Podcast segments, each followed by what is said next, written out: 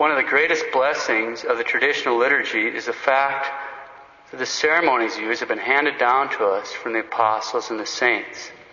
And these ceremonies, which come down to us from the saints, are so meaningful that the Council of Trent actually commands that every priest who has the care of souls to frequently explain some of the mysteries in the Holy Sacrifice.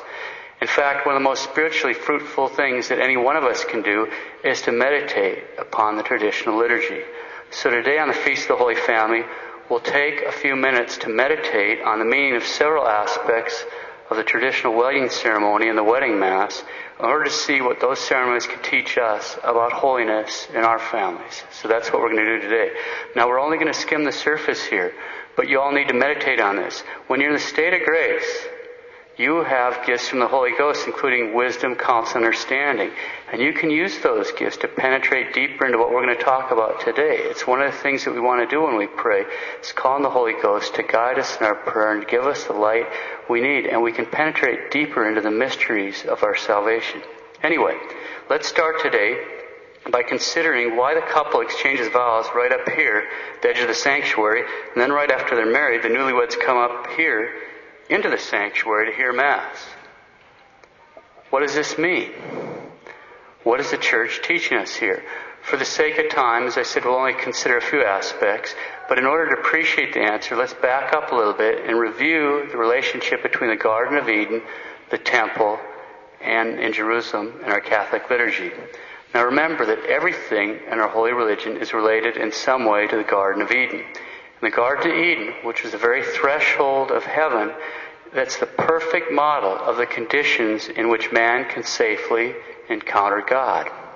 For example, we see that holiness is determined by the degree to which something has been set aside for and dedicated to God.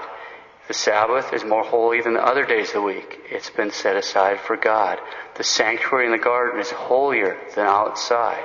And of course, there's no comparison between Adam's holiness before the original sin and afterwards. We see a basic pattern when we look at the garden. Adam is given the command to guard and keep the first sanctuary on earth, the Garden of Eden.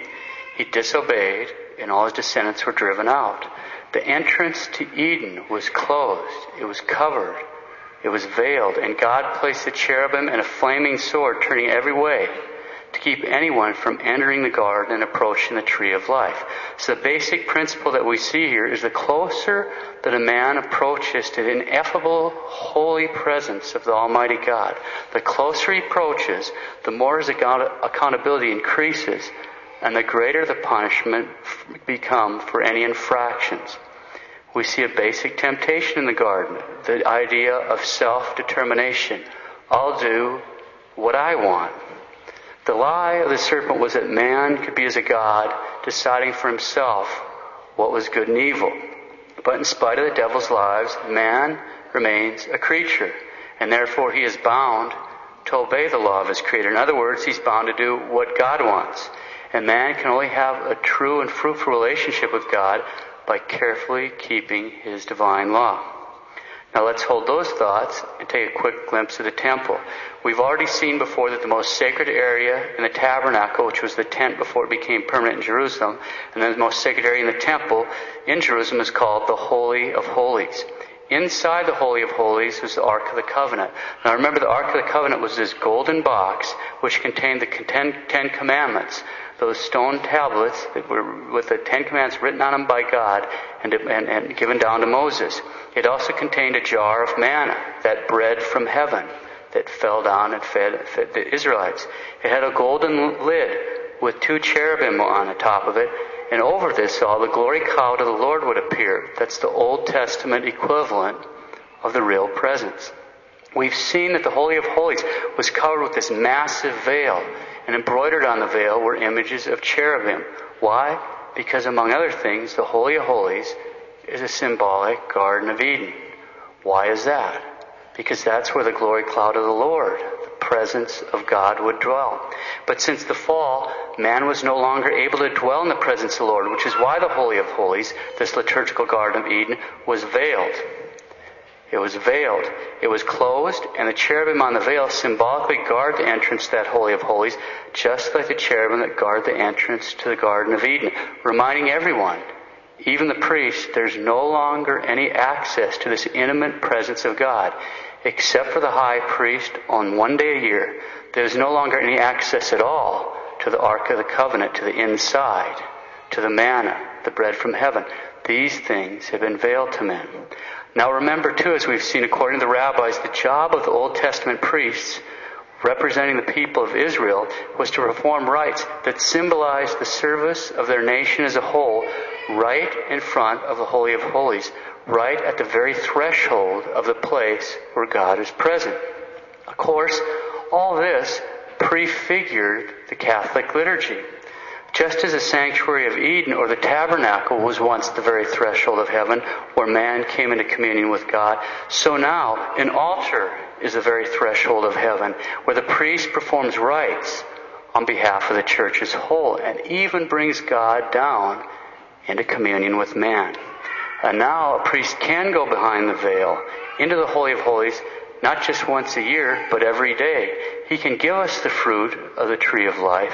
He can open the ark, the ciborium, and because he can do that, we can receive that heavenly bread every day. Only now that heavenly bread is not a shadow.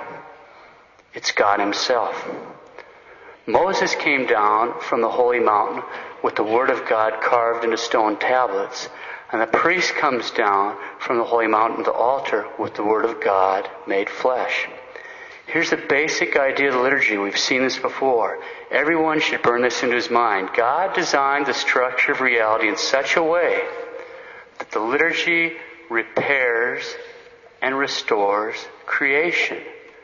That's what we're doing here. God has designed the structure of reality in such a way that the liturgy repairs and restores creation. It reestablishes the limits and restores the damages caused by sin, the graces that were lost by Adam, the terrible offenses that have been offered up to God. The liturgy makes amends to God for all this. The liturgy reorders this fallen world. By means of the liturgy, order pushes out disorder. Grace drives away sin. The spiritually sick and weakened are strengthened and fed. The spiritually dead are resurrected and given the gift of spiritual life. What goes on in the divine liturgy determines what goes on in the world, okay? That's reality. That's the way it is. And as we've seen before, if there's deliberate liturgical abuse by the priests, liturgically they're acting out the original sin right in God's face. So when there's deliberate liturgical abuse, you get the kind of world that we're living in. What goes on in the liturgy determines what goes on in the world. Okay, that's the review. Let's keep those thoughts in the back of our minds and return to the current topic. All right, we've already asked the question. Let's remind ourselves of it. Why is it during wedding and the nuptial mass the couple first exchange vows right on the edge of the sanctuary, and then immediately after that they move up and hear Mass in the sanctuary. What's up with that? Why do we have laity up here that aren't altar boys? What's up with that? What are they doing in the sanctuary? Just before the couple exchanges vows, the father brings his daughter forward, right here at the very threshold, right at the edge of the sanctuary. The sanctuary, of course, is the liturgical Garden of Eden. So the father has just formally presented his daughter as a chaste virgin before God. Then, right there at the edge of the sanctuary, the bridegroom and the bride exchange vows. As soon as they do that, as long as they're in the state of grace, a flood of sanctifying grace, of supernatural life, pours from Christ our Lord through the groom into the soul of the bride.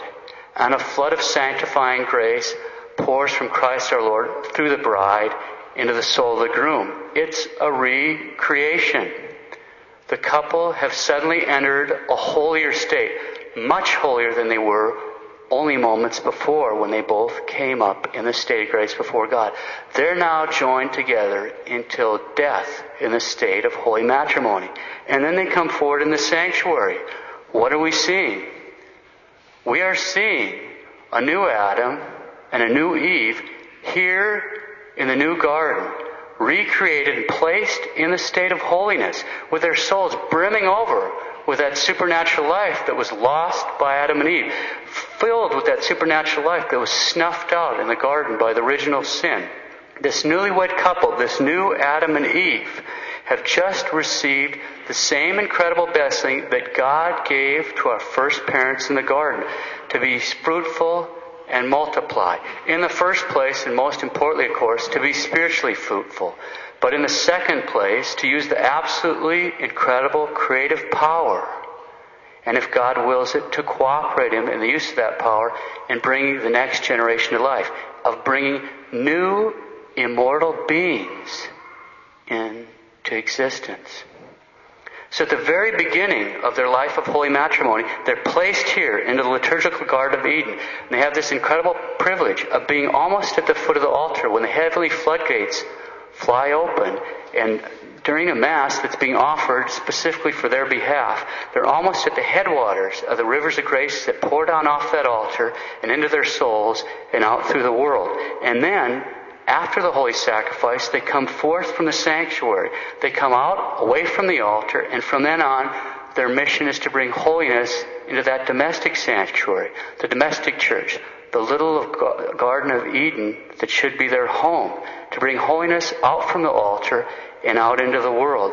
Their mission is to establish a little outpost of supernatural life in this darkened, fallen world, to bring order into their little corner of the disordered world, and then come back, at least weekly, here, right to the edge of the garden, to receive the bread of life, so that they can stay spiritually strong and safe in their journey to heaven.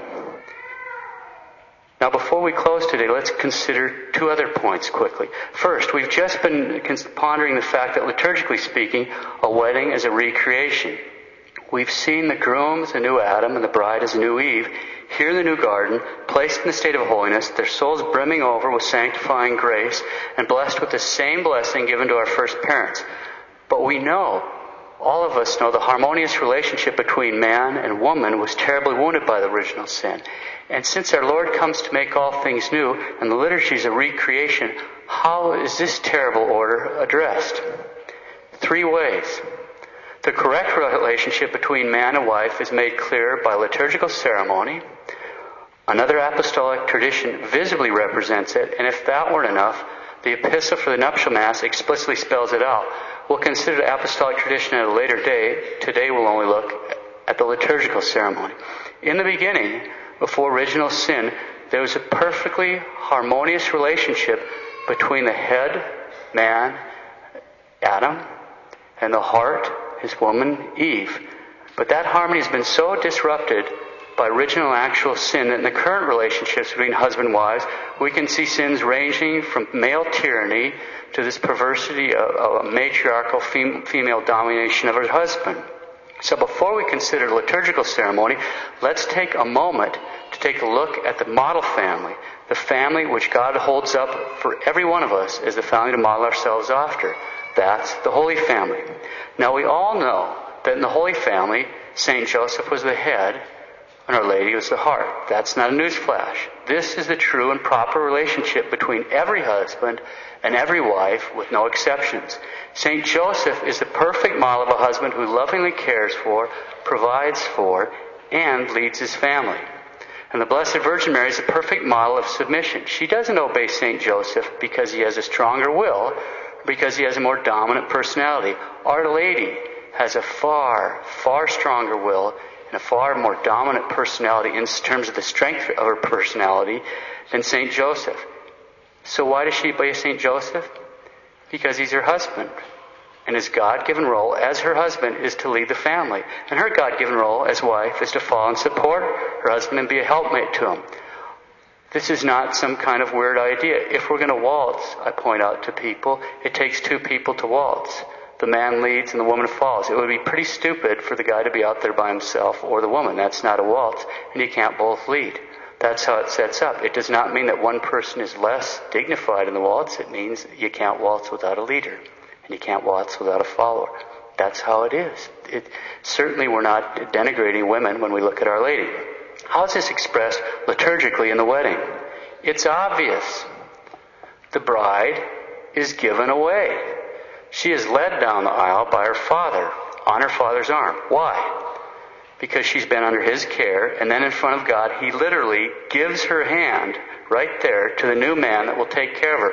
Her father literally hands her over to her groom.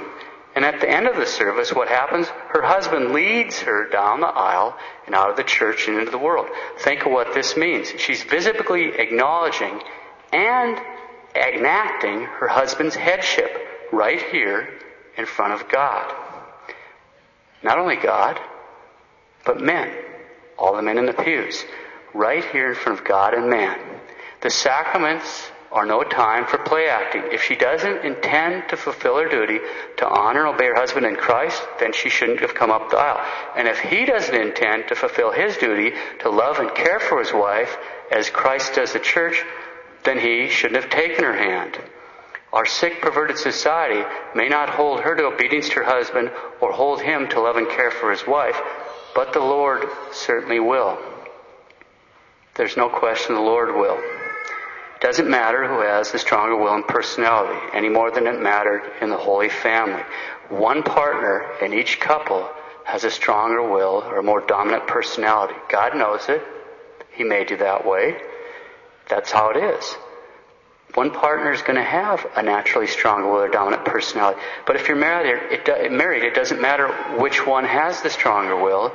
It doesn't matter which one has a stronger personality. In all things approved by Christ, the man's in charge. The man's in charge, and he's bound to love and care for his wife and family. So obedience stops rebellion, which is part of the fruit of original sin, and the love stops tyranny. Obedience goes against rebellion, love goes against tyranny. He's the head, she's the heart. That's how it is. That's how God made it. He knows it. He made it that way. That's reality. Period. Close the book. Last point. Consider the fact that during the exchange of vows and the nuptial mass, the couple are here, but they're not facing each other. Right from the beginning, what are they doing? Right from the beginning, they're faced with, and they're both facing the cross. It's worth meditating, really worth meditating on the reality that the marriage and their very first act of married life take place in the shadow of the cross. It's a stark reminder in this fallen world there's no escaping the cross. The price of recreation, the price of order replacing disorder, the price of resurrection, resurrecting the spiritually dead and bringing them back to life, the price of marital happiness, the price of their eternal happiness is present and overshadowing their marriage from the very beginning. They have come together at the foot of the cross, and then kneeling before it, they have vowed to spend their lives facing it together. Now we've only scratched the surface here, okay? There are literally levels of meanings we haven't touched upon that are implicit or almost explicit in everything we've said. Meditate on this. There's all kinds of conclusions that are obvious from things we've already said. It'll really enrich your understanding of holy matrimony. We'll close with a quote from a Hungarian bishop written some 70 years ago, Bishop Toth. Quote, It is a great joy if a wife can say to her husband, I can thank you that I have such a strong support in life and that I have such good children. It is a great joy if a husband can say to his wife, I can thank you that I have such an understanding life companion and such a peaceful home. But the greatest joy of all will be if someday they can say to each other, I can thank you that I have attained eternal life. Close quote. The greatest joy of all will be if someday they can say to each other, I can thank you that I have attained eternal life. Amen.